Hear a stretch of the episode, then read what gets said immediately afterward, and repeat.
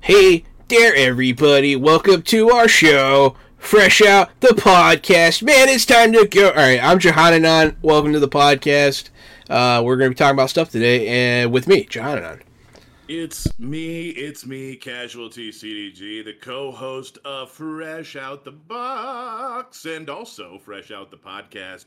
If you like tabletop role playing games, you can come check Jahan and I out every Wednesday, Thursday, and Friday. We're doing original stories, making stuff up, having fun with friends, joking around, clowning around, and then sometimes there are horrible, grisly, dark murders, and everybody laughs, and it's a good time. Uh, but that's not what we're doing right now. This isn't Fresh Out the Box. This is Fresh Out the Podcast, where we podcast. Um, and and today we're talking about things. That's right. We are talking about things. I am the professional media and movie mastermind, the Funhouse, Drew Munhausen, and it's it's been a while. And we, you know, the last time that we all talked, we were talking about all the things that we were anticipating in the year 2023.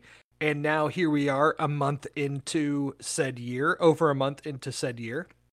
And some of those things that we've talked about have come out or been made available, and we have had a chance to view with our eyeballs. And so we finally get a chance to talk about it. And, you know, earlier in the week, um, I was fully planning because we haven't talked The Last of Us yet. And I was like, we're just going to have full on Last of Us discussion for a full episode. And then James Gunn has to go and give all of this DC news over the past week that is just perfect, perfect podcast fodder for all of us to attack and, and pull apart.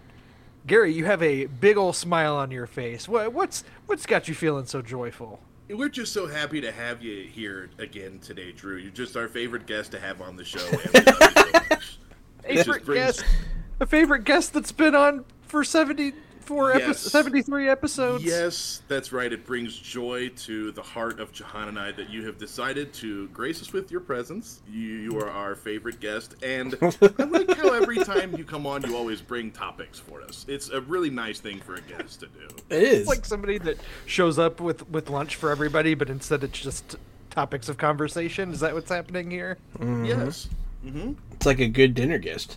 Uh, man, I totally forgot about this one, but you just reminded me with that whole our anticipated. I had one on my list that has already come out, crashed and burned.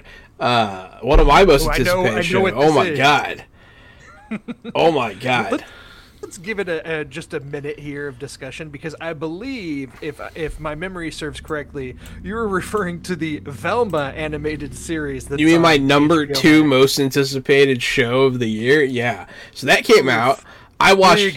I watched about 15 minutes and turned it off because it was one of the biggest pieces of garbage I've ever seen. And like I felt kind of bad because I was like, I can't do this, man. This is bad. I don't normally do that shit. But then it became the lowest rated show in IMDb history. So I feel vindicated. Uh, it was Oh my god, it was just like it had nothing to do. It had nothing to do with Scooby Doo. It had nothing to do with the characters in the gang. It it was just these these completely new people wearing skins.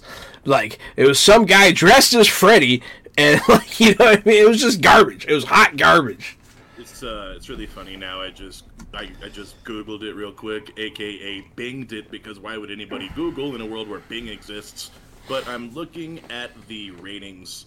Uh, 10% of Google users like the show, 42% on Rotten Tomatoes, and a 1.4 on IMDb. It it is that bad. I can I can vouch for it. It is that bad. It's terrible. It is it is pretty bad. I feel like it's been like re- initial reviews came out and they were pretty negative, and I know for myself personally, I was like, no way it can be that bad. And then I watched the first episode and I thought it was pretty bad. I immediately go to, to my chat with y'all, and it was like it almost felt like all three of us had watched it at the same time, and we all reported back to our messenger, and we're like, "This show's really bad." Real an bad. F, Simultaneously. an F with with failing, not with the opposite of flying colors, just an absolute tank F. Worst show maybe ever. It's I really- very, very bad. I was very excited for like adult Scooby Gang, but that this wasn't that. I love Glenn Howerton, and I thought that Glenn Howerton as Freddy would be redeeming, and it wasn't. Not even close. It was also very bad. The whole show was just a cringe fest of nasty puke.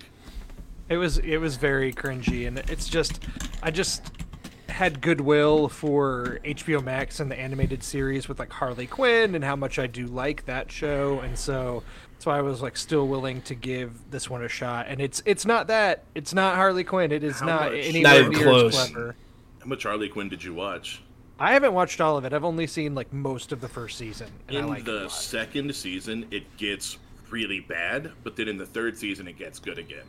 But like halfway through the second season, it gets like really thirsty, and Ah. all she wants to do is just fuck Ivy all the time, and it's just scenes of them making out all the time because they want to abscond with each other. Uh, and then season three is like, okay, let's stop because it just really got off the rails. It really turned into this nonstop sex show.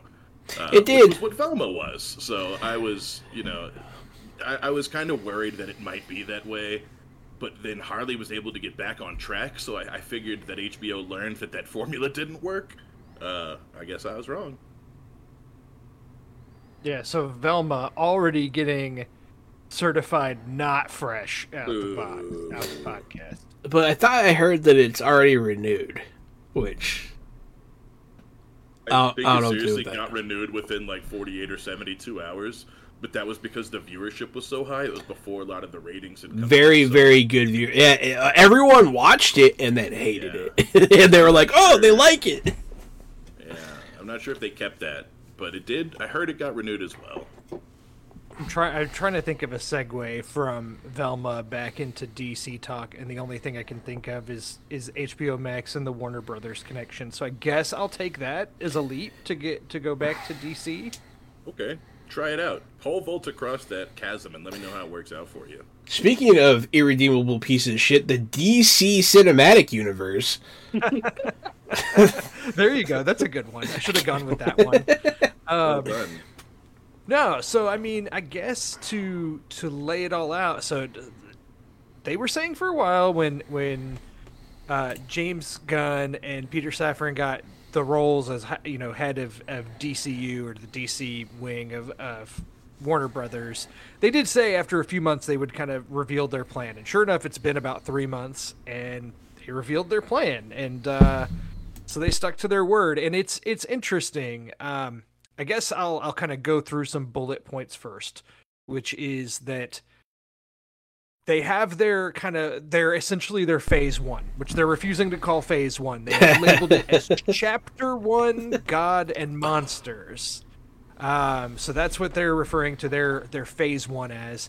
Um, all of the franchises or things that exist outside of that, such as the Robert Pattinson Batman universe, you know, the Matt Reeves Batman stuff, um, the Joker sequel with with Joaquin Phoenix, um, some other things. That's all going to be considered DC Elseworlds. So basically, those are the side stories that are not within the DC universe, which is what they're calling their their new cinematic connected universe. You know, it used to be the DCEU. I I think it was DC Extended Universe. Is that what it was called? Or something something like that. Whatever it stood for. They've dropped the E. It's now just DCU. Um, You're making so my anyways- brain tingle and go fuzzy.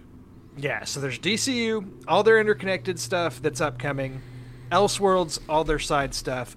But then there are some previous DCEU things that have yet to come out. Uh, you know, Shazam sequel, the Flash movie, an Aquaman sequel, and all those things are still. The plan is for them to still release this year, and it almost sounded like Gunn said that those thing, the characters in those movies have the potential to come back or make appearances in the future, but it's very unclear. It's like super gray area. Um, If it wasn't, then it wouldn't be the DC. Yeah, I was like, oh boy. that's it's always been a confusing mess. Uh, he's trying to grab a hold of it and make sense of it, but I imagine that's difficult.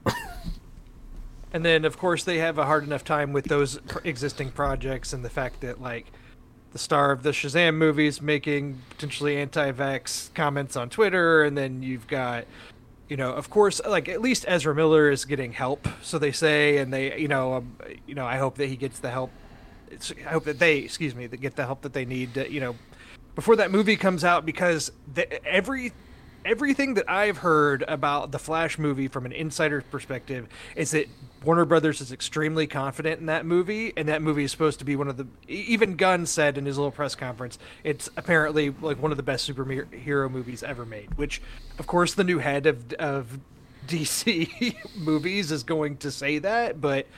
Uh, you know, apparently the test screenings for it have been awesome, which is why they've been sticking to their guns that they want to release it. So To their James Um, guns. yeah, and then um, and you know, in more on that, the Batgirl stuff, that the debacle that happened last year. Apparently, that movie was like unsalvageably bad, and that you know, just read that too. I was really excited because everyone was like, it was just some kind of thing for a tax release, and I was like, nah, man, it was probably just absolute dog shit. It would And have to be so bad though for them It to. probably was. they, they've said it would have hurt the brand. It would have hurt the brand, is what they've said. I think it would have hurt the brand and it would have hurt some of the actors' careers. And this is the year Brendan Fraser had The Whale. And I don't think that Firefly as a villain would have done anything to help him this year as far as acting is concerned. Uh, his performance in Doom Patrol is by no means Oscar worthy. Uh, I don't think he's a great villain. And I don't think that movie would have been uh, I don't even just I don't think he could have saved it. I don't think anything could have saved that movie, and I'm glad we don't have to see it. I mean, all we have is their word for it. I, I, I don't know. It would have to have been so. I've never heard of them taking a AAA movie and just putting it in the trash before. It's so weird. It looked bad on paper, man. I'm glad it didn't happen. I'm glad it didn't come out. I am sad that we can't get somebody to like sneak into the DC vault and and steal it to the internet for us, uh, because I think I would still like to see it, uh, even though we all know it's going to be. I want to see it. I don't know. It exists. It's weird that we can't see it, but hey, it is what it is. So of the, the so they did announce a bunch of projects that would be part of this chapter one DCU, and one of, there are some animated projects, t- you know, TV series and films, and it's worth noting that they did say for the animated projects they're hoping to cast the the, the actors that would be voicing characters. They hope to have them double if they do any live action projects in those worlds that they would play the characters both in live action and voice the animated characters, which I Which is kind of crazy. That's pretty cool. It's pretty That's cool. gonna have to be, you know, written into their contracts, I'm sure, because generally voice actors and screen actors don't get paid the same amount. right, and and then their their strategy here, which I mean makes sense, is that they are, you know, there's going to be big name heroes and things as part of the DCU, but they are also trying to elevate characters in the worlds around their big three. Um, Superman, Batman, and Wonder Woman being the big three. They're trying to find ways to elevate some more supporting characters from those worlds to essentially create more franchises or make bigger names out of characters, which makes sense for Gunn, um, the guy who made Rocket Raccoon and Groot household names Yeah. Um, or even a character like Peacemaker, who now's had his own show. Like Polka you know, Dot these are Man. yeah, King exactly. Shark. Bro. Yeah. That's Oh my God. Does. I watched that movie again yesterday or two days ago. It was so f- goddamn funny. But yeah, I'm not surprised then- at all to hear that he's pulling up some more obscure outside characters. That's, in fact, that's what I'm looking forward to. So I'm glad that's what he's doing. see, that's always what I felt that Young Justice was doing. Uh, it was it was pulling these these side characters into the the limelight, the sidekicks and whatnot, and made them awesome. And I I want to see more of that. So I'm I'm here for it.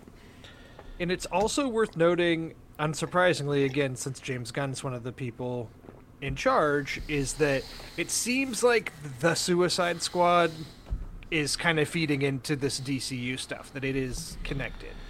Um, because, and I'll I'll use that as kind of a uh, entry point into some of the series and things that have been announced. So one of the series they announced is Waller, which is a uh, Viola Davis in a spinoff of Gunn's show Peacemaker, playing her character Amanda Waller.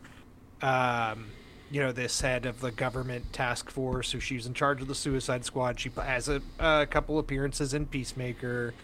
Um, so yeah, so that's that's one of the shows in the works is is Waller.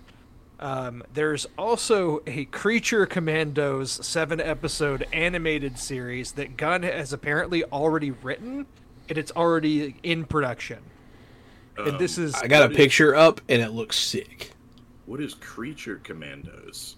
I'll read to you what uh, they have here listed in the Hollywood Reporter. Originally a team of classic That's what I'm looking monsters assembled to fight Nazis, this is a modern take on the concept.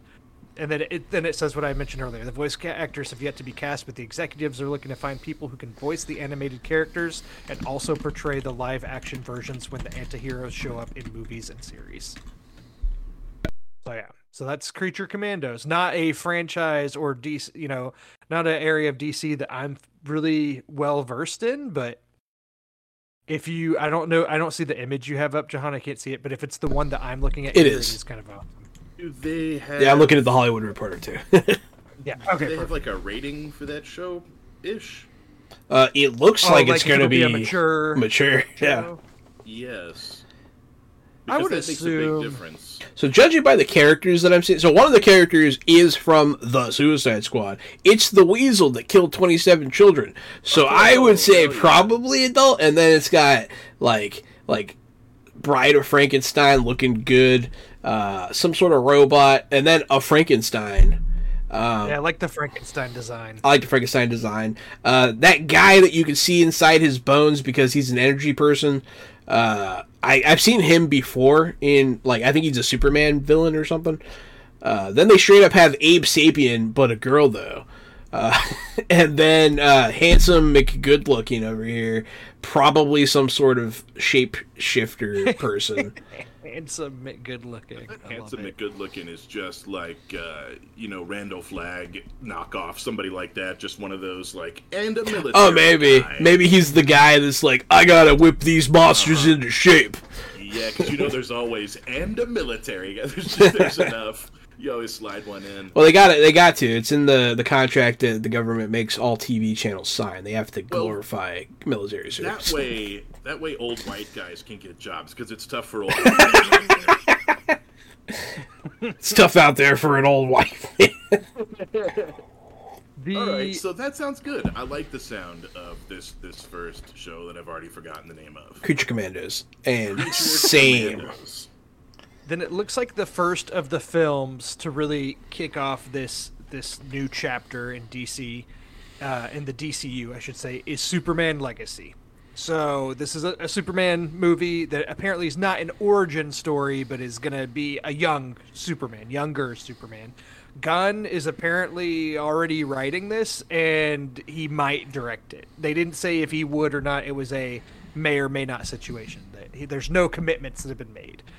So yeah, um, this says this is the true kickoff of the DCU. Um, focuses on Superman balancing his Kryptonian heritage with his human upbringing.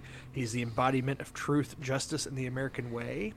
Uh, and a release date of July 11th, 2025 is what has been penciled so far.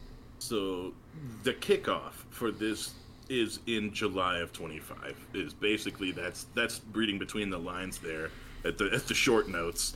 Um, also, I'm not as excited for this one. Superman could be could very well be my least favorite superhero, um, but I will go see this without a doubt. Yeah, I feel like um, those first two projects, Creature Commandos and Waller, Waller especially, since it has a star already attached to it, they can probably turn that around sooner. So I would imagine we might see Waller and Creature Commandos in 2024, and then yeah, Superman Legacy in 2025. Um, I mean, one of the best Superman comics is The Death of Superman, but I still like him.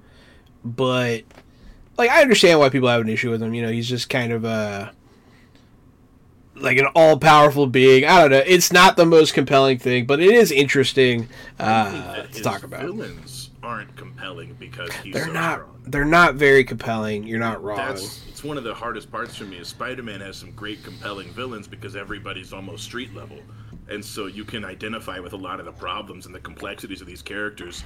But whenever fucking Brainiac comes in and is going to take over the world because he's a super smart synthesized computer, uh, and there's just you know tentacles bursting out of the ground, you're just like, I, I don't know. There's a real disconnect for me there.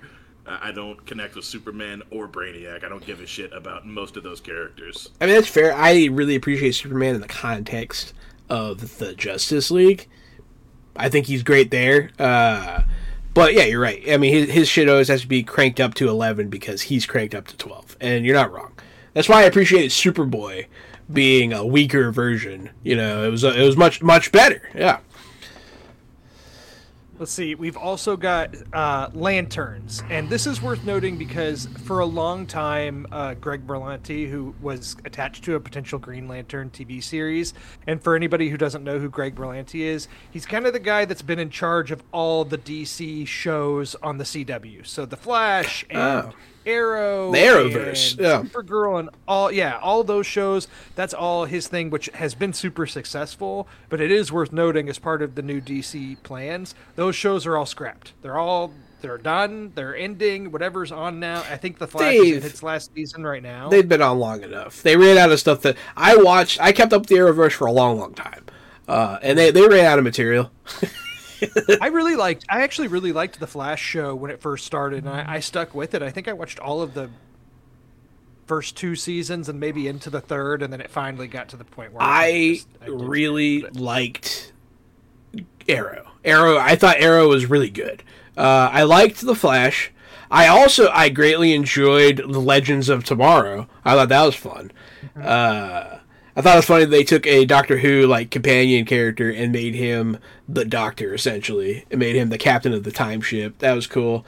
Um, Supergirl was also good. I thought Supergirl was dope. Um, but yeah, I watched a few episodes of Supergirl and, and actually liked it too. it was good. Um, but yeah, so Greg Berlanti for a long time was working on a Green Lantern show. It's worth noting that's been scrapped. So that's that is no more. This is a whole new thing. DC, you know, Gunn and Safran have parted ways with with Berlanti, and so this is a a new take on this on the lanterns, and it sounds. I believe this is a TV series, if I have my information. Yeah, I think so. and they their description of it is they want it to be in the vein of HBO's True Detective series. That it's going to be like True Detective but with Green Lanterns. So I guess a kind of detective mystery aspect of it, but with the Green Lantern Corps. I mean, as they Um, mentioned in this article, and just you know, Green Lantern, they're space cops, so it's kind of cool. Yep, and it'll feature. It says it'll feature Hal Jordan, John Stewart. Uh, this is this is considered to be one of the most important shows that they have. Um, This has mad crossover potential because the lanterns the lanterns cross through realities, they cross through time, they can control all sorts of different things. Uh, so this It's a great th- th- point. this lantern show will probably be great. Uh, this to me is more exciting than the Superman movie. Um, because this will give us a look at another James Gunn show that's not silly like Peacemaker. This one should be, while it will probably have some comedic parts, I would think probably not not as just inherently silly. Uh, looking forward to that. This would be a good one. And I think did did you say or did I read that it has, it's going to have both lanterns, right? Yeah. That way did say Hal Jordan, Hal Jordan and John Stewart. Yeah, that way you don't have to pick between your favorite lantern. John So, Stewart's my favorite. That solves the problem though, because they're both great lanterns, and you're like, damn, which one do I pick? And you know, why not pick both? Hal Jordan's great, but I, I definitely I grew up. My, my Green Lantern was the Justice League Green Lantern, and that was John Stewart. So Pretty sure that from, from the animated show. In a storyline, you know, not every storyline, you know how comics be, but uh, Swamp Thing is a White Lantern. Uh, he he ends up becoming a White Lantern, which you know they are life, and that's sort of why he is Makes sense. animated. Yes, animated swamp because he is life. He's basically a swamp elemental.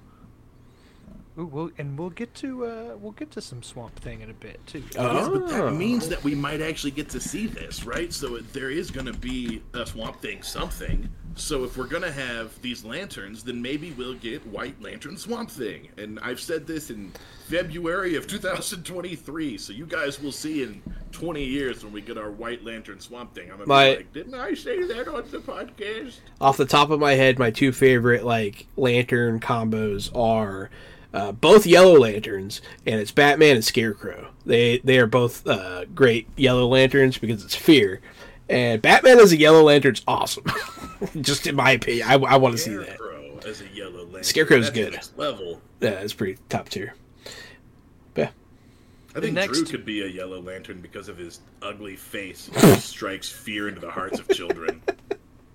Oh, Drew. Just giving it a displeased look at my. Oh, is that what your face is? Yeah, I couldn't tell because it's just such an ugly. oh face. man, Not I'm to sorry. throw- I didn't want a dog Literally, pile. I didn't want a I've dog just been pile. letting you guys go. I've just been letting you go. I've been sitting here reading the, the paragraph for the next movie, and I've just been waiting for y'all to get to an end point where I could infiltrate and go to the next movie, and then instead it just derails to the point where you're talking about me being just- a yellow lantern because to I'm be honest, ugly. I had to mute you fear. because your your hell voice is even uglier than your ugly ugly face.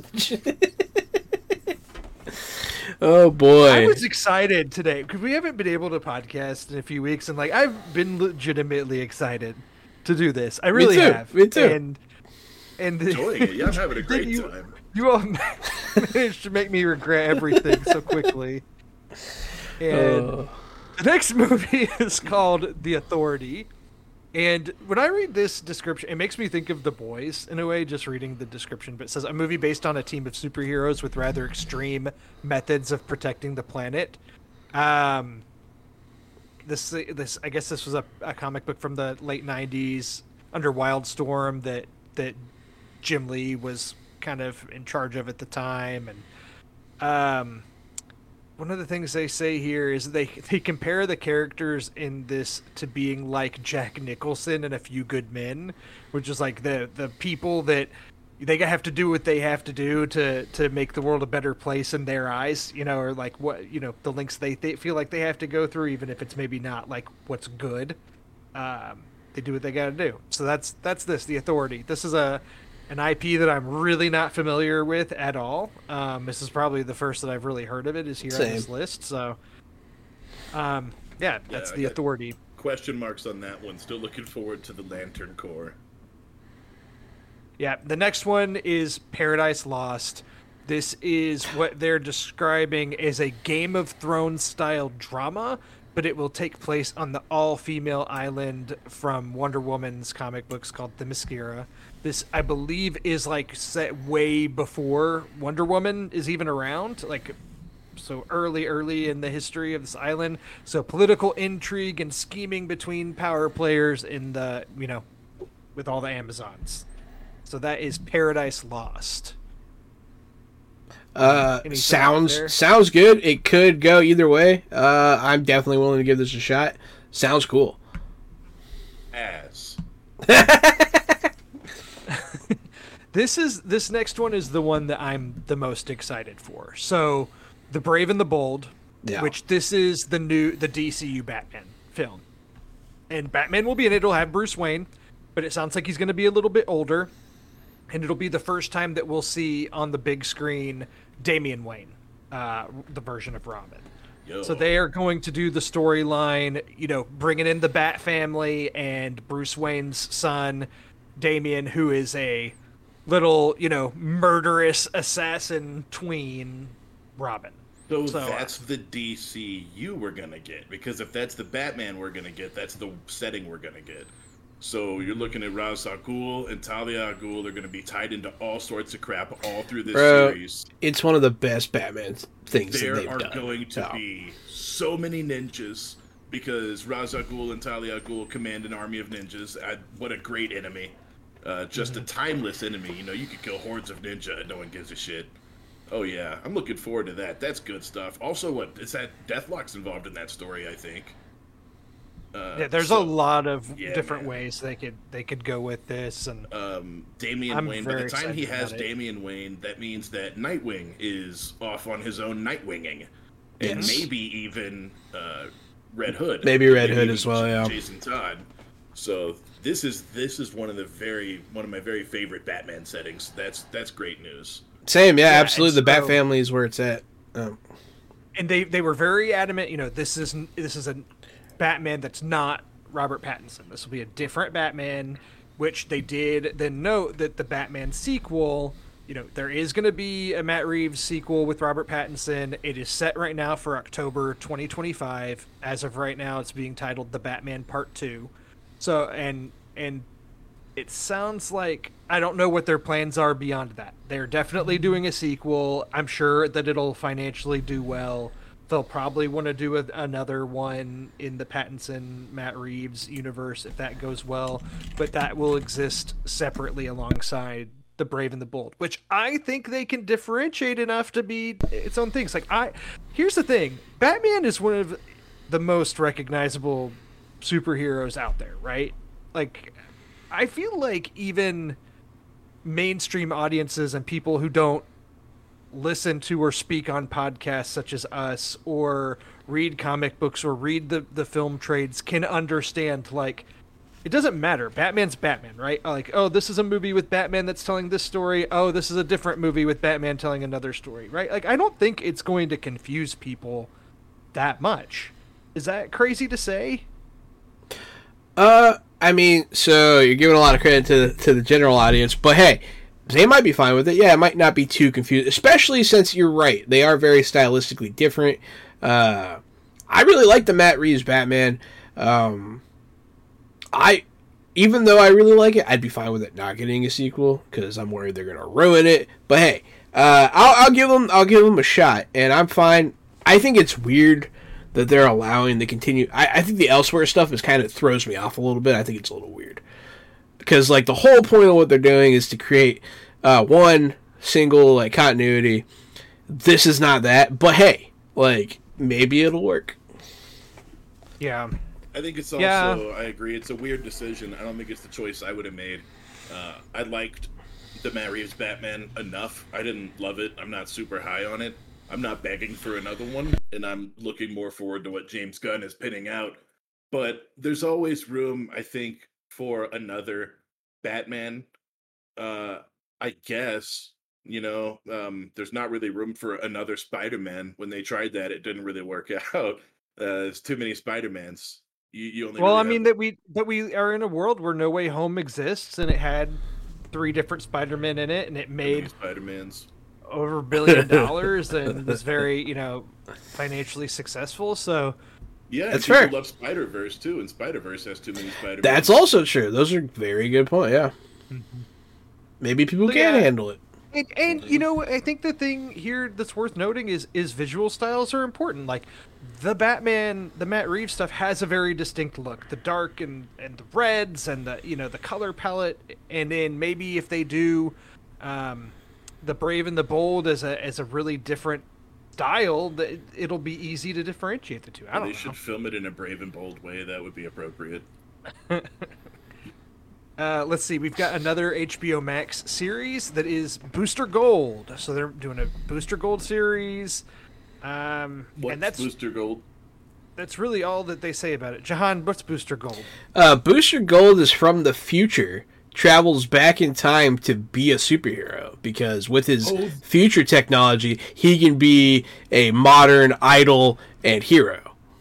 That's right. He's kind of a s- kind of a con artist with a little time machine, and he uses it to appear to be a superhero to to, to solve and fix things. Uh, I think James Gunn writing that could be very very funny. He's a silly character, but he's I'm interested. Yeah, I am too. Isn't he a pretty mouthy character? Like he's one of the, those fast Yeah. talking, you know. He wants to be an quips things. influencer, so yeah, he's very like he, he he's one lining. You know, he wants to be a ce- he wants to be a celebrity. He's being a superhero to be famous. He's a prick from the future with a device. Yeah. that's that's that's what he is. He's a Oh, yeah, spoiled Gunn- future dick. Yeah. A quote from Gunn calls it imposter syndrome as superhero. So there you go. Yeah, that'll be funny. That'll be a welcome change of pace, I think, with some of the other stuff they're doing too. If if some of that stuff doesn't hit, if there's some misses, uh, I think that's one that's just gonna be good. It'll be funny. I, th- I can't remember if Booster Gold was was in Young Justice, but he he was either in that or Justice League. I don't remember, but he was definitely in an animated show, and I liked him. It seems like a show that could could potentially sit by itself, or just barely touch on a show like Peacemaker. Uh, that would just stay in the fringes of the show universe, but definitely see some some overlap potential with a character like that. I want to see him cross over with Peacemaker hundred percent. Yeah, yeah. Without even having him cast yet, you want to see how Peacemaker's going to handle that mouthy little. little I feel- like it's it's good. I feel like I remember he's he's he has a, like a best friend that's a superhero, and I want to say it's Blue Beetle, but I don't. I think there's been Booster Gold and Blue Beetle team up comics Yeah. before, so that sounds right uh, for me. But I'm speaking as somebody who's not like overly familiar with the character. I'm not overly familiar. Yeah, it's. I would like that. I'm excited for Jaime Reyes too. So The next film on the list is Supergirl Woman of Tomorrow. So this is based on a recent Tom King written miniseries. And apparently it's supposed to be like pretty new, different take on the character, which is fine with me because again, Supergirl, other than, you know, the CW TV show, I don't have much exposure to. I haven't read a bunch of Supergirl comics or anything. So um, but this says take uh, let's see. If We'll see the difference between Superman, who was sent to Earth and raised by loving parents from the time he was an infant, versus Supergirl, raised on a rock, a chip off of Krypton, and who watched everyone around her die and be killed in terrible ways for the first 14 years of her life and then come to Earth. She's much more hardcore and not the Supergirl we're used to, is what Gunn said about it. sick. I was gonna say if if the Superman movie is good, then this will probably be very good. Yeah, I think they're gonna learn from what they did right or wrong, and they're going to make this even better. But it sounds like they're going to make this pretty dark and terrifying, um, which everyone likes a terrifying Superman. I like I like darker Superman stuff. Yeah, Speaking of terrifying, last is Swamp Thing, which they didn't really offer much description here, but they did say it will be a horror film and it will close out the first chapter of the DCU. So that's all they said about it. Is that chapter one, Gods and Monsters, will end with Swamp Thing, and it is a horror film. So, Um, does I mean that's interesting. I wonder if Swamp Thing is going to kill a major superhero because that is a weird world to live in. Like, what if we it. live in the world where Swamp Thing kills Batman? So my favorite Well, thing that Swamp Thing is close to, which is a movie that is coming out, uh, but I doubt that it's in the continuity. Swamp Thing and Constantine have a strong connection. Uh, Constantine actually like draws power from like the same the primordial place that Swamp Thing is like the keeper of or whatever. Uh, I think that'd be cool, but who knows? You should uh, like pencil out like a uh, like a bubble narrative and write a little a little story about how you're going to handle Constantine from now on, and send it to James Gunn. Let him know you'll be his Constantine guy. Bro, I would love to be his Constantine guy. Holy shit. He's I would lose it. Constantine guy. James Gunn. not on this lineup. James Gunn, let me let me do. It. Yeah, but Keanu Reeves is doing a sequel to the Keanu Reeves Constantine. That's happening, and so Yeah, but like like we, it's not on this lineup. So It's not on this lineup. New world, so you're gonna need to to make a move. yeah. J- Jimmy Jimmy Bang Bang's gonna have to give you that job. just to uh, go over a few other notes about some of the information that was released, which we've kind of touched on this, but just officially, they said just as John Cena played Peacemaker in Gunn's Suicide Squad, and then in the Peacemaker series, anyone cast as say Hal Jordan and John Stewart in Lanterns will then cross over into the films. And Gunn said we don't want the series to feel in any way like Stepchildren or lesser than. It's just a different way, or excuse me, another way of telling a story. Um, then he also did talk about all the, the kind of the Henry Cavill debacle that happened a few months ago, and he was just pretty blunt about it. He said, "We didn't fire Henry. Henry was never cast. For me, it's about who do I want to cast as Superman and who do the filmmakers we have want to cast. And for me, for this story, it isn't Henry." And he said he liked Henry. Henry's a great guy. I think he's getting dicked around by a lot of people, um, but this is Superman. This Superman is not Henry for a number of reasons. So he did address that uh, which is kind of what we knew. I, I knew, you know, he wasn't contracted to any more movies, and they announced his return prematurely. It was very odd uh, scenario, and shame for him because I did like him, but I'm excited for the future, and and, Yeah, man. what they're doing. Cavill, Ca- dude, man, the Cavill stuff really got to me because like I loved him as Geralt. Uh, like he was, he was that character. He was perfectly cast, and he's a huge fan. And like, so he was killing it. He was a great Superman. Uh, but I am excited for his new project where he is uh, running the Warhammer 40k television show for Amazon Prime, which is hugely, hugely uh, just crazy for me, a lifelong Warhammer nerd. That has never Warhammer has never touched the mainstream in a way that's even close to that. And so, you know, hey, he got screwed over, but he's making lemonade and I'ma drink it. So, you know. They uh let's see. They also talked about so going into the Elseworld stuff. We've got Reeves Batman, Todd Phillips sequel to Joker. There is also still this has been talked about for a long time off and on, but apparently the Black Superman project that Ta-Nehisi Coates is working on is still in development. That's still something that they, they want to do and it's being worked on, so that's cool. And then they also mentioned Teen Titans Go specifically that that will fall under the banner of DC Elseworlds and will continue which makes sense because it's pretty popular on Cartoon I Network. used to hate that show and it pissed me off so bad, but then I watched a bunch of it and I actually it, it actually can be pretty good. That show is very much Stockholm syndrome. You're very right. You, you have to watch. You have to watch so much of that show, but once you watch like 400 hours of it, it's pretty tolerable. It's pretty tolerable. Uh, I don't know. Some of the episodes are really good. I really, really appreciate the puppet episode. Uh, if you watch the puppet episode, let me know what you thought uh, on Twitter. Go watch the puppet episode of, of Teen Titans Go. they they did say I like this quote from from it's actually from Safran. He said the bar is going to be very high for projects to be outside of the DCU, the else referring to the Elseworlds projects. But every now and then there will be something that lives up to that. So I think that's cool. I think that they're not just you know going to make every any and everything and and anything not in the DCU they'll call Elseworlds. It sounds like they're really going to be I guess quote unquote picky about what they're making into an Elseworlds project, and they'll make sure that it's a story worth telling. Which I think that's good. You know, they're not just gonna throw everything out there at the wall and see what sticks. They're gonna only make the stories they think are best. I think that's a really funny thing to say because I think it should be the other way around. that they should be making any and everything, and just what Yeah, they should be good. throwing their other crap at the wall and calling it Elseworld, and then being really picky about what they put into their. Oh, I see what you're saying. Yeah, I think it's funny that they said they're doing the opposite. Yeah, it sounds like Elseworld. Like you can do whatever you want, no consequences. So do that.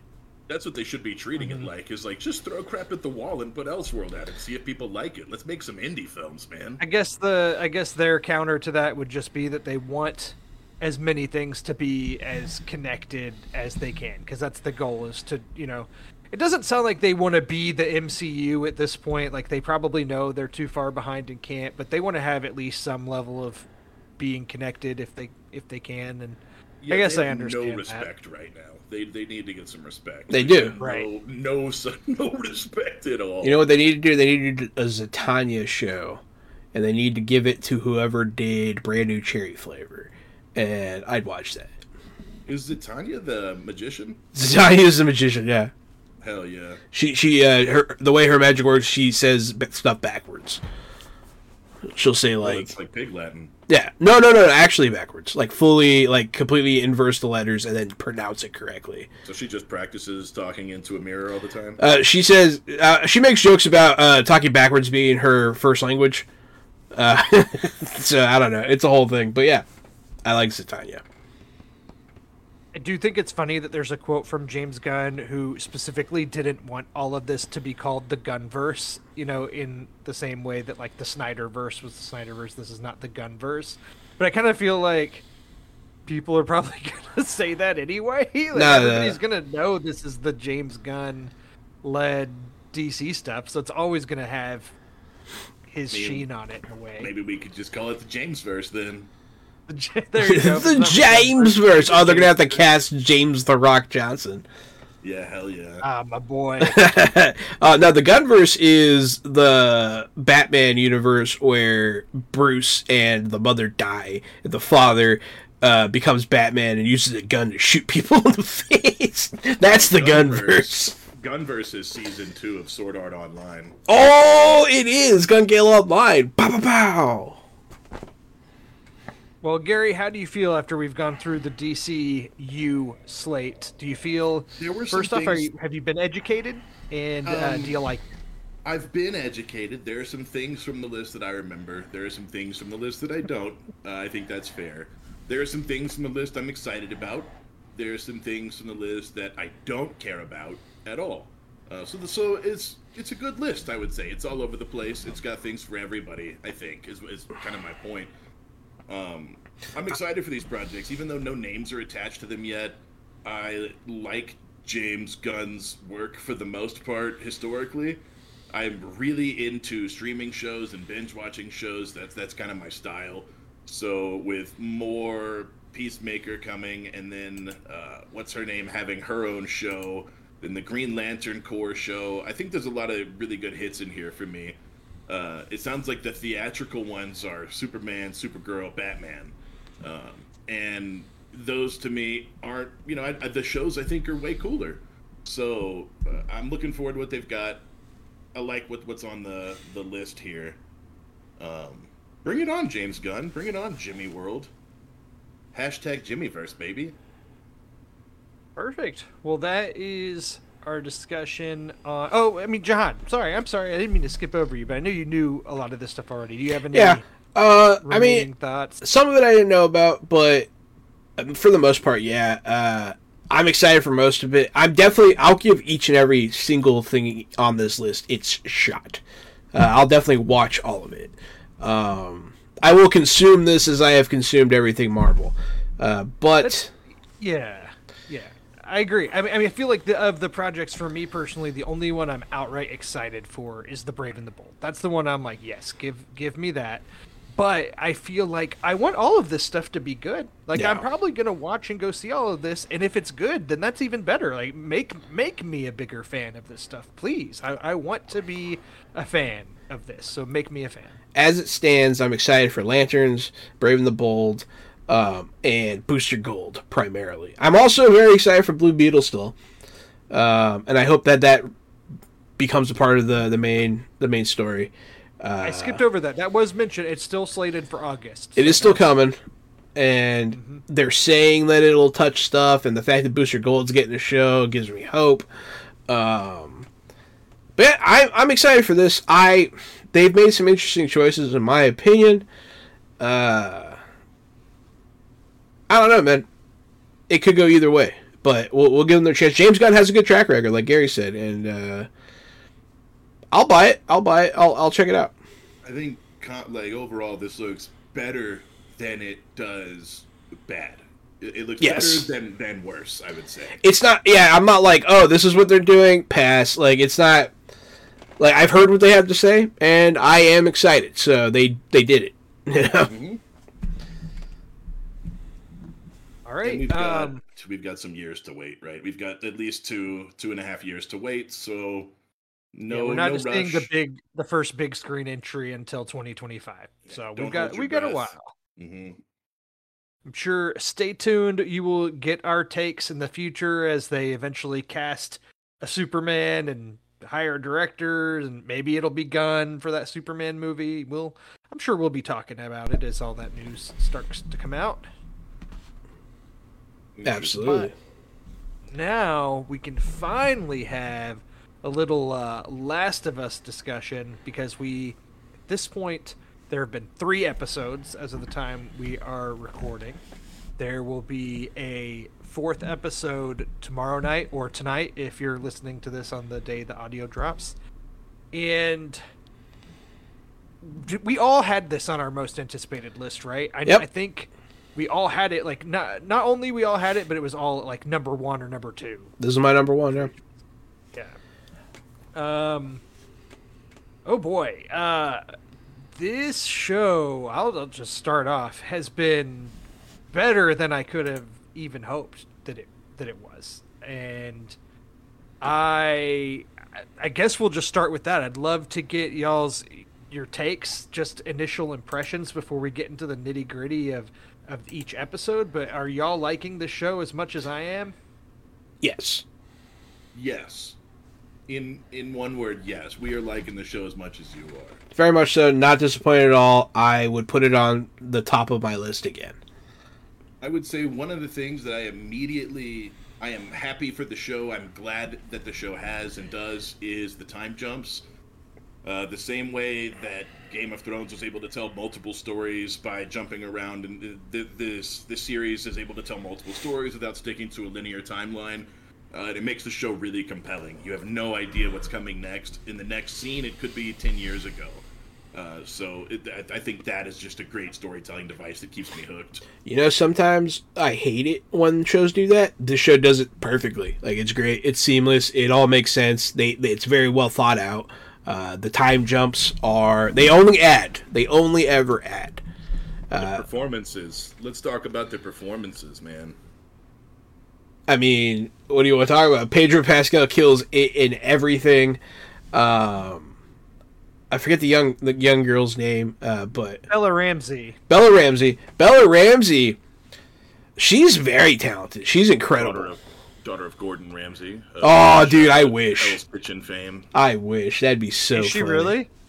No, I don't know. I'm, no, true. I thought you were spouting facts over here, Gary. I'm like, I've is this never a thing? in my life have I said anything true to anyone ever.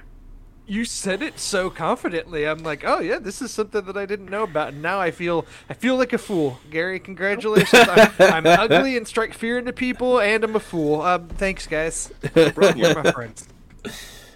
Hey, you know, we're just trying to help you have realistic expectations. but yeah, no, Bella Ramsey, not the daughter. to our level, dude, and just punching you down to our level. We're bringing you down with us, Drew. You're an ugly fool like the rest of us. Uh, So yeah. I'll say this: the first episode, the premiere, I thought the whole intro and background, which uh, you know, I've played the game. I've actually played The Last of Us all the way through a couple times, and uh, st- I was still gobsmacked by the intro to the show, like the whole op- prologue section that takes up half the first episode. I thought was incredible. And then uh, it kind of slowed down for me as we were doing some world building, but I still really liked it. And I thought that Bella Ramsey, whenever it would cut to her, was electric and would kind of light up the screen for me again. Then we see the second episode, which really gets into the atmosphere of, of this world. And I think it's worth noting the second episode was directed by Neil Druckmann, who is the creator and, and you know the guy that works at Naughty Dog and the big guy behind the game. And he got to direct this TV episode, which what That's really episode. interesting. Yeah, perfect episode for him to direct, especially because it it followed the game very closely, events of the game, and but but still was interesting and atmospheric, and it worked so well in a transition to a TV show, and I I loved it. I liked it even more than the premiere, even though it's like not that much happened in it. You really get introduced to the clickers and things like that, and th- th- but man, I thought it was great. Then episode three, I was just Oh my God. absolutely gobsmacked by it. Did you guys Yes. cry? Uh, I, I, cried. oh, I did. I cried. that maybe the best episode of TV of all time. Possibly one of the greatest episodes of television ever made. Yeah, it was. It was so emotional. Yeah, I cried. Uh, it was so. It was so touching. It was so human. Uh, and it was it was only those things, you know what I mean? It never dipped outside of that. It was just a great human story.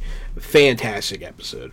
It was just like this short film within the series that could almost be taken lifted straight out of the series and put on any screen in front of anyone and be just an um, an amazing story. You almost need no background or, or any information what's going on in the world. It's just absolutely directed beautiful fantastic performances um, great all the way through man. Um, i I don't know what this means for Nick Offerman's character in the future, but I know that with the flash forward, flash backwards uh, narrative devices, he may have more parts with throughout the series. Exactly. But yeah. absolutely, just I think the everyone who watched that is a Nick Offerman fan for the rest of their life. I mean, if he doesn't win an award, I would be shocked.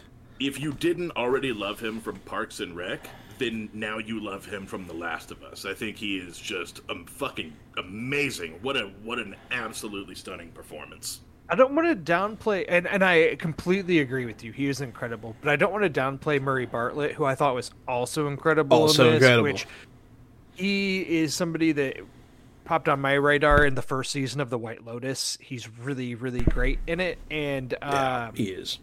And I thought he was incredible as well. But yeah, this is really like the the Nick Offerman showcase of what he he's for people that just think of Ron Swanson when they see him. Like uh, this really shows the depth that he has as an actor, and yeah, I, I mean, uh, yeah, I was I was I was truly blown away, and I think we've already talked about a little bit of stuff at this point, but I think we can say full spoilers. For Full spoilers going ahead. I'll put up the sign.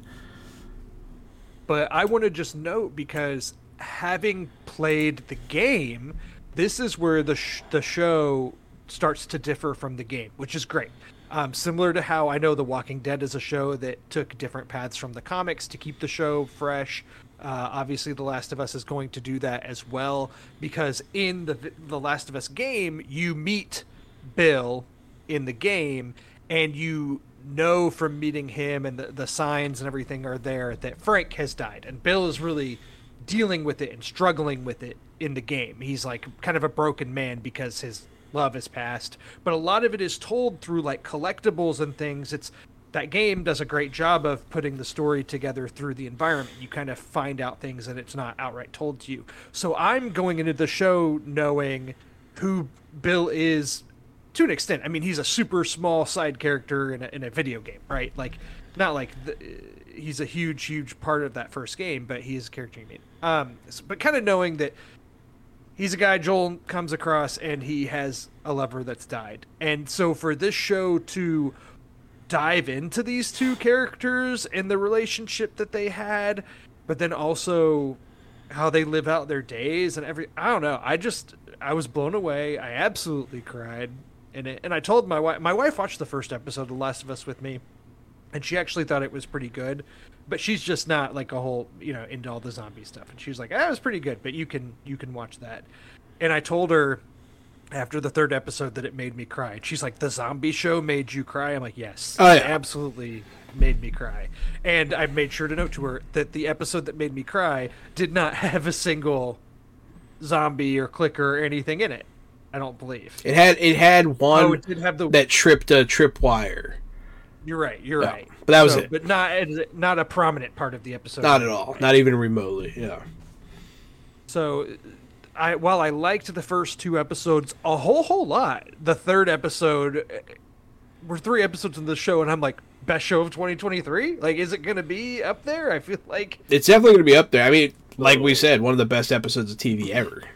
It was about this time last year when Peacemaker came out, and I said, "Is this the best superhero thing of 2022?"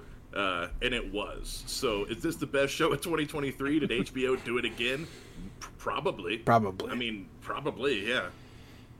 And will will they continue to do it with more and more, uh, you know, more and more frequently? That's the weird question. Because are, are they figuring out a formula? Maybe it's starting to look like it. It always these shows, things always go better. These things always go better when the the companies that are funding it like kind of like let the creative people they're hiring do stuff. You know what I mean? And pull back a bit. And I think that it shows. I, I feel like they probably trusted the creators a lot to do this show right, and so and it shows. There's doesn't seem to be a lot of like, oh, we need this is the third episode. We need a zombie scene. You know, like it seems like they were kind of given leeway. To the source material any more originally than having the studio's director come in and direct an episode. That that Like- see that's crazy to me. That's something that doesn't really happen. Top tier No. fan service, you know. That's like having a the, the comic book writer come in and direct, you know, a, an episode of a Spider-Man because he wrote a good uh, Spider-Man arc. You know, that, that would be that's crazy. Uh, it's totally awesome. I love that. That's great for him. And it was a great episode, and I would have never guessed that it wasn't all cohesively done by one director. Yeah. he's Neil Druckmann. Yeah, if you even just looking at his Wikipedia page, he's an Israeli American writer, creative director, designer, and programmer who's been co-president of Naughty Dog since 2020. So the fact that you can be co-president of a video game studio, creative director, I mean obviously he's got a creative mind, but the fact that you can go from that and then go direct an episode of a TV show and do it extremely well is super impressive. Although, you know, the way that these games are made now on sound stages and actors and mocap suits, it's it's probably not all that different these days. That's fair. If you watch behind the scenes videos of them making The Last of Us and executing the cutscenes and such, it's almost like you know, it, it's it's like a mocap, like like James Cameron directing Avatar. You know, it's it's actors in mocap suits. There are certainly video games that are more or less of a cinematic experience than others. And The Last of Us is a very cinematic experience and, and a great deep storytelling video game. Uh, Yeah. So it says it's. I'm not at all surprised that it translates so well into the screen. Um, where something like Mario is a little bit more questionable. yeah, yeah. So I mean, yeah, I guess I mean we'll get into it. So, so the first episode, yeah, you talked about the opening sequence being a lot like the game. I so I played a little bit of the game, uh, but at the time I had to use the PlayStation app on my PC. It doesn't work that great. I didn't really like it, so I only played a little bit. I got to about I got to the end of the second episode. That's when I stopped playing. Um, but so Okay. that intro scene, yeah, I was like, how are they going to translate that? They translated it by making the greatest outbreak scene in any zombie media ever. Uh, it was like even even knowing what was going to happen, it was nuts. Uh, it was heart wrenching. I don't think it was the greatest outbreak scene of any media ever. Let me just put an asterisk in there. Wait, wait, which, which one? Which one are you going to say? Uh, was World War Z. That was a good one. That was a good one. You're not wrong. World War Z had a lot of really good moments. They had a lot of big moments. Uh, you're not wrong. I mean, it's all right. So it's one of them, but it, it's definitely fantastic. It definitely it, it, they they really captured the panic. They captured the uh, like it happening at home feel where like your neighbors are coming after you they get they let you get to know the like neighborhood just well enough to where you're like like you kind of cringe when man that when that dude uh they left that woman in the street or whatever uh, and that dude went to check on her and then got eaten. Uh, I was like, oh man, like that was crazy. Uh, the plane crash was crazy. because yeah, we know right as the viewer that this is a zombie outbreak, but the neighbors don't know. So they just saw another neighbor hit their old lady neighbor with a car, and they're like, "Oh shit!" Of course they go run down and check. And they were like, "You're a dick," and then they get eaten. "Yeah, perfect. That's great. That's exactly what would happen. I love to see that." Yeah, Yeah, That's it's just why if your neighbor gets hit with the car, you just fucking keep your ass inside and mind your own business. mind your own business. it's just so funny because obviously the whole video games into movies or television adaptations has always been a struggle and it's always been this ongoing conversation like whenever there's you know detective pikachu or sonic the hedgehog movie or whatever it's going to be there's always like is this finally going to be a good video game adaptation and they uh, there have been some to varying degrees. But now we have the last of us which after three double dragon. Uh, after three episodes it's like not only is this probably already the best video game to screen adaptation that there's been it's also a damn good zombie type story in general. Top tier. and and then you know y'all mentioned the super mario animated movie from illumination coming out later this year but like i have high hopes for that too like i think it's going to be definitely successful but i think it's going to be good or charming in its own way um I think it's so it might to be just fun. just Yeah. fun with a, all capital letters, probably not even a capital F. Just fun, F U N all the way, man. Yeah, I think Mario's going to be a lot of fun. Uh, I was more just referring to Mario not being the most cinematic of games. It, it, Fair. You have to take some liberties when you try to make that into a movie. But it's crazy to be a month in the year into the year, and I'm like, man, this is 2023 going to be the best year for video game to screen to big screen adaptations? Like, it feels like it already. Probably it's a pretty low bar. Exactly. That's the thing. It's not like that's Yeah. the most prestigious title at this point, considering the competition, but it's still pretty cool. And Sony has Obviously. put together their production studio. This is something they want to do, and they're going to be doing stuff with God of War and and other products. And if they all turn out as good as this, then yeah, let's let's bring it on, Sony. Obviously, we're like Gary said, we're not counting Double Dragon. Double Dragon's the the height. I'm, I'm having an interesting thought, but it's not fully formed yet, I, and I, I'm. Uh, it- it's You're something more than to welcome to talk through it. I'm, It's I'm here something to do with how making video game movies has been bad, but is getting better. But Mm-hmm. making movies from books has always been a toss of the coin. Uh, I Mhm. think anytime you make a movie from a book, it's it's going to be hard to try to please the audience, and you almost have a new target audience. But when you're working from a video game as your source material into a movie, um, adapting it's almost easier. You have a visual reference, you have some story reference, uh, and you're you're playing to the same fans. You're not trying to gain new fans per Yeah. se. I mean, Uh, video games and I think movies. there's something interesting there that they're starting to figure out how to really nail this uh, in a way that they were never able to nail books. I mean, video games and movies are a lot closer than movies and books. I would say books. Books, you get a lot of this other context. You get a lot of internal monologue. You get a lot of how characters feel. Uh, you, you you get to see when they notice things in a different way. Like, oh, he There's noticed. Yeah. both a visual medium. So Yeah. for sure you have that to that as a reference, which definitely helps you go the extra mile. You know, you can imagine the character the same way a lot easier when you already have a visual reference. That's true. Yeah, that's the other thing about books. Like you, owe, as soon as they explain a character, you make an image in your brain, and that's what it looks like. And if it looks like anything else, you're going to kind of be thrown off a bit. And uh, yeah, you're not you're not wrong. Uh, It's tough because, like, like you said, video games are a visual medium, so you have something to see. Which means that if you just make a straight adaptation without any make, making any changes, it's kind of like, what's the point? Because there already was a, a visual style of this, so you want to change Yeah. it. But also, people get attached to those games, so if you change it too much, you're going to upset the fans. But books, books are similar because I feel like books fans are more lenient if you just make a straight adaptation of a book because it's just you know everybody ha- might have a different vision in their head so seeing it physically and following along with the book can be pleasing whereas like something like harry potter from book to screen if you change too much of it people are going to be really mad. Um, or maybe like lord of the rings or something like that you know things that creative artists want to take liberties with um, I don't know. I, yeah, it's it's all very like muddy territory, and, and I guess at the end of the day, it's like as long as it's good, people are happy. Like you can change The Last of Us from the game as much as you want if it's good, and so far the changes that they made have been really good. Um, so, yeah, I don't know. I don't know.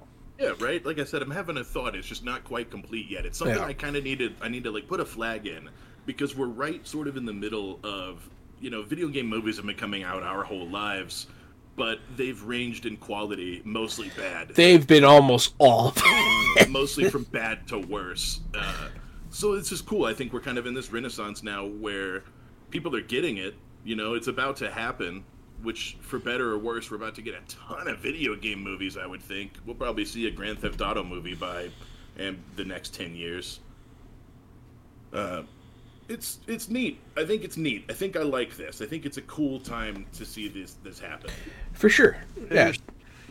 it's it's interesting too because The Last of Us, the first game, was was you know profitable. It did well. It reviewed well. It was a commercial success. But in a way, it's like I don't know how attached people are. Maybe this maybe I'm wrong. Are are to Joel and Ellie from the game, so you can see them go a few different ways in the show. But I'm kind of backtracking on uh, as I say that because um, The Last of Us Part 2 video game. Major, major spoilers ahead for The Last of Us Part 2 video game. Oh, I don't- And potentially for The Last of Us TV show. So I'm throwing up major, major, major spoilers here. Gary, Gary, are you cool with hearing? John doesn't want to hear. John's taking off his He headset. doesn't. He wants to experience the story. I um I know. I gotta take my when- headphones off.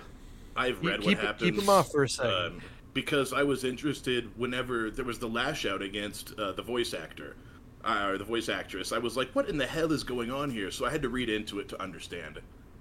So Joel in the Last of Us Part 2 game gets yeah, pretty brutally murdered straight up.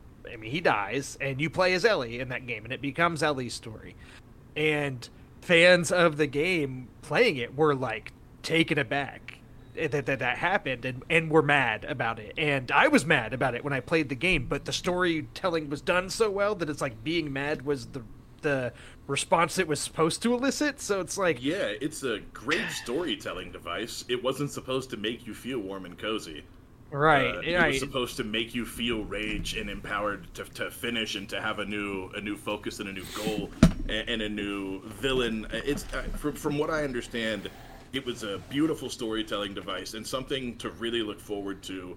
Uh, I would guess they would try to, to at least stretch that out to five seasons before they do that with HBO. Uh, if you kill Pedro Pascal by the end of season one, you're. I think you're. I, I don't think. I think you're setting yourself up for failure.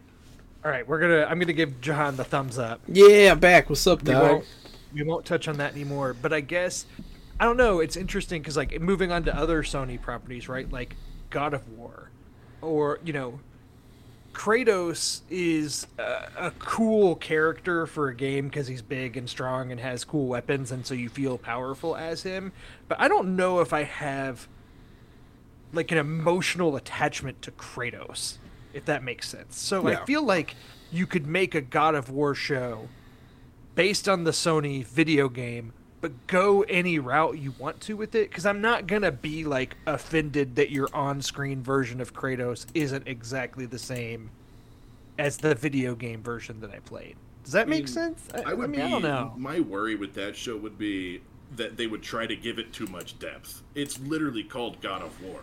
No. Uh, it took three or four games to get Kratos to where he was a character that had depth, and you started to feel for him. So Right. this show should start off with just monster bashing for a few seasons. Uh, if it starts off as this deep emotional thing, I think it'll be boring. I don't think that every story needs to be as deep as The Last of Us or has have as much intrigue as Game of Thrones. See, I Uh, think But if you're gonna make an action show, make it actiony. That's fair. Uh, God. So I actually finally played some God of War for the first time. Uh, so the only God of War game I'm familiar with, like I've seen the other ones and I know what they were kind of like, but I the one for PlayStation 4, I guess, uh, just God of War. Is it God of War or God of War? version. Yeah, the one where he has God the son. Uh, Yeah, that's I- God of War. and And, Ragnarok is the sequel that just came out end of last year. But yeah, and I feel like that one has some pretty good, like that character I would watch a show about. You know what I mean? And For I think sure. I think watching him with his son would make for a better show. Well, and with but- that but to HBO Gary's point- storytelling approach, they could do both, right? They could go, they could flash back and forth That's fair. to ancient Greece with him fighting Yes. monsters, and then flash back to up north uh, in the cold with his son. So That- they could use that same storytelling device. Be sick. the the original God of War game, the like the PS2 one, all Kratos was was he was, you know, essentially tricked by Ares, the God of War, into murdering his own wife and child, and so he's just a rage-fueled monster who wants to kill Ares, the God of War, and will tear through any god, whatever, in order to do that. Spoiler alert for the first God of War game that came out, like, uh, you know. 50, over almost 20 years ago You know how He kills Ares I've at the beginning of- uh, it kills Ares their the- wife and child. That's like such a classic trick, bro. He kills Ares at the end of the first game, becomes the god of war, and then the second game is all about him trying to kill Zeus. And it's just and that's it. Kratos is just like a rage-fueled monster with blades attached to chains around his wrists who kills everything. And then yeah, the 2018 was like continued the story but also rebooted at the same time and made Kratos this way more layered character and that as Jahan said will translate way better to uh, I think to like a show or some sort of other medium. So I'll be interested to see how they do that. I know we're getting uh, going down are. kind of the r- rabbit hole away from The Last of Us. We poked- It's all related. It is all related. It's I mean it's a good topic conversation. I feel like we should do a big video game media translation episode or something maybe.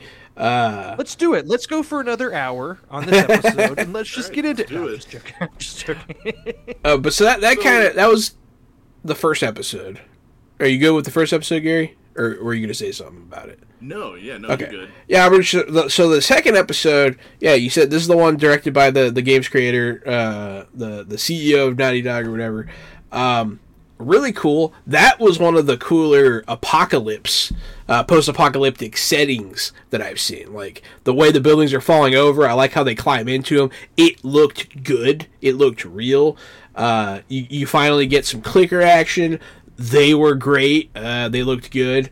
Um, practical effects that looked incredible. Yes. They looked just like the game, but they looked terrifying because it was all real. It was all makeup and prosthetics, and it looked incredible. it was looked great. If you're an aspiring director, use practical effects. That's It's- my advice to you.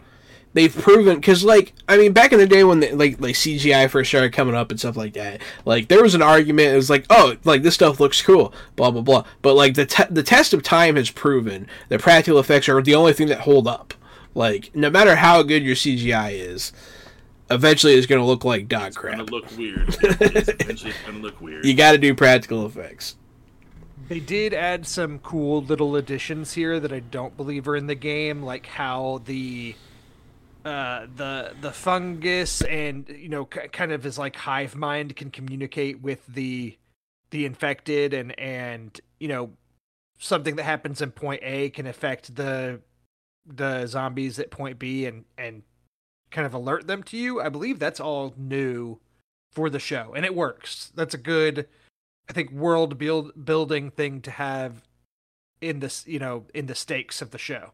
So I yeah, that that the colony cool. can detect you. If you get detected by one, you're getting detected by everything. right. I like that as well. Like these almost little parasitic looking, you know, fibers of of fungus that communicates underground and what I don't know. I thought I thought that was an, an interesting addition. I love mushrooms as a bad guy. Yep. uh yeah that's Mushrooms are something scary. see and They're also scary. uh, Gross. that I mean that was really cool uh, in the in how they opened that episode with the flashback. Wa- Was it this episode, the second one, where they flash back to uh, Malaysia or wherever? yes, and- yes, it was. That was really cool. I really like the like the back channel. Like I like how that they're doing the jumps back and forth to tell this story, and that was really cool. How she was like, "Well, go bomb all those people," and it's a it's a, an incredibly beautiful and moving story, and like just everyone needs to grow the fuck up. That's you know what I mean. I watch a lot of movies and Yeah. I watch a lot of love stories and I watch a lot of whatever and there are parts that are supposed to make you cry that make me roll my eyes and you know there's a lot of movies that should make me cry and I don't tear up and this one episode of TV made me emotional. It was so well done. It was so good. Also knew for a fact when Nick Offerman's character got shot that he was going to die.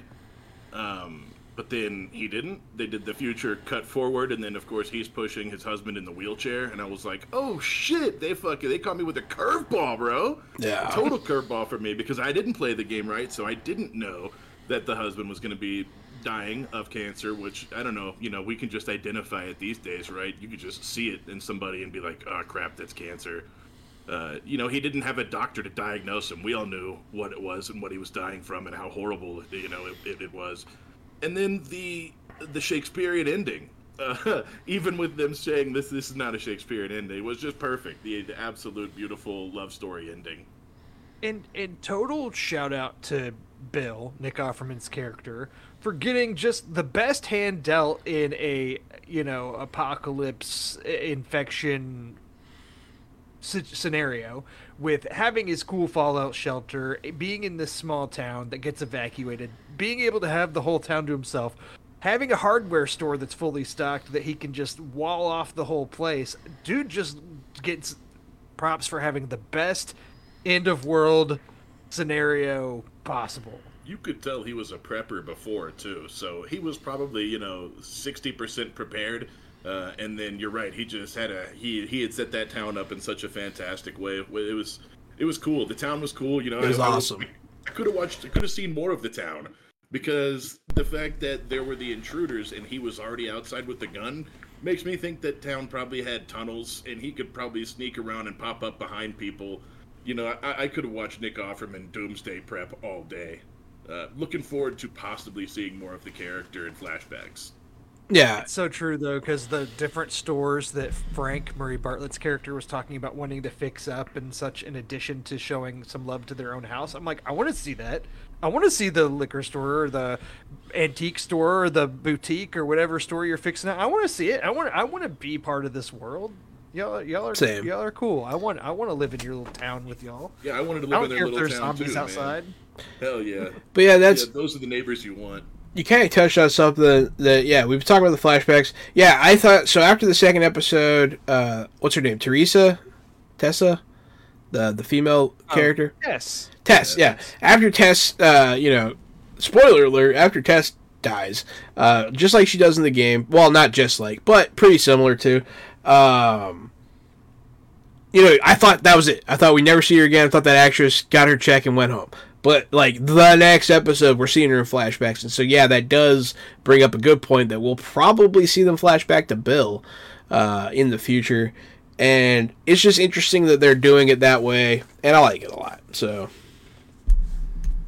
Also worth noting, I th- thought this was really cool. Just a little piece of trivia. Um, Merle Dandridge is the actress who played Marlene in the first episode. She's the one that's the head of the Fireflies and is kind of sets up um, Joel and Tess with Ellie and and sets them on the mission to escort Ellie.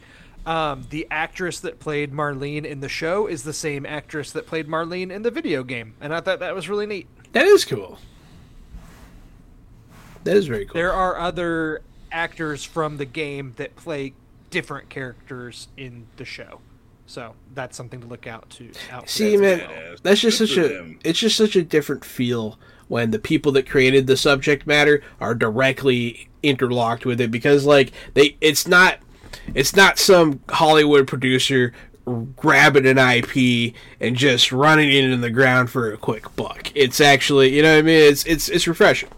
Yeah, the people who made it are still involved with it. They helped make it the first time, they're helped making it the second time, even in different roles. It's nice to see. It's, you know, not only is it fan service, but it's almost product service because they're going to want to treat that product with with love the second time around as well. Awesome. Well, I think that's our our Last of Us discussion. I've been really excited to dig into it with y'all, and it was definitely worth the discussion because we got to just ooze positiveness about this positivity about the show and Three great episodes. What a, an absolutely great show. I would be surprised if it didn't continue being great through the first season at least. I I agree. Um, before we sign off of this episode, which is episode seventy three, fresh out the podcast, I don't think I said that up top. Um, do y'all have any notes that you want to touch on before we wrap everything up? Yes, one of mine is time sensitive because it comes out tomorrow. If you're listening to this on the day of release, uh, if you're listening to it live, it comes out in two days. Hot Wheels is coming to Game Pass. It's a racing game that came out on Xbox last year or the year before, and I think it won Racing Game of the Year. It just looks like a blast. It's set in like on Hot Wheels tracks, but in a real world environment. So you're inside of like giant studio rooms and stuff. So you can tell that you're a little tiny race car just from perspectives. Uh, I think that's a lot of fun. Uh, I think there's there's some nostalgia to that for me. I love racing games. Uh, they also have like boosters on the track, and I think weapon upgrades in sort of a Mario Kart type of way, but maybe not weapon upgrades. Don't quote me on that. Looking forward to it. Coming out on Game Pass like right now ish, basically. Uh, get ready to play that. I also want to play The- that one. The other thing I have is the Royal Rumble happened last weekend. Uh, I tuned into that. It was a great time, great storytelling. Looking forward to WrestleMania. Uh, I'll just I might do little wrestling blips every now and then. I, I love how they've treated the the Bloodline Roman Reigns storyline and what that's done for Sami Zayn's already great career. Uh, some really good storytelling devices there with Sami Zayn. A lot of really funny stuff, uh, and then some treachery. It was a good rumble. It was a really good rumble. I feel like even the stuff that was predictable was still executed well. So, So there was some stuff that let me down. Like Braun Strowman came out and almost came out, and they were both in the ring for like maybe a, combina- a combined three minutes, and they both went out one after the other. Uh, I'd like to see, you know, the Rumble is a giant. That's that's a Giants' time of the year. if you're a giant and you're a wrestler, the Rumble is when you get to do the giant thing. The rest of the year, you have to let people win every now and then and go back and forth. But they didn't let either of the giants do the giant thing. Uh, so I was let down there.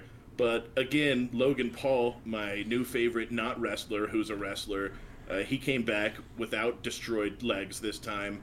And him and Ricochet jumped and collided each other in the air. I also love Ricochet. There was just this huge collision body to body that was great. Uh, some really good spots, man. Fun Rumble. Rhea Ripley won the Women's Rumble, uh, which was great. She's fantastic. Uh, she'll be up against Charlotte Flair at WrestleMania.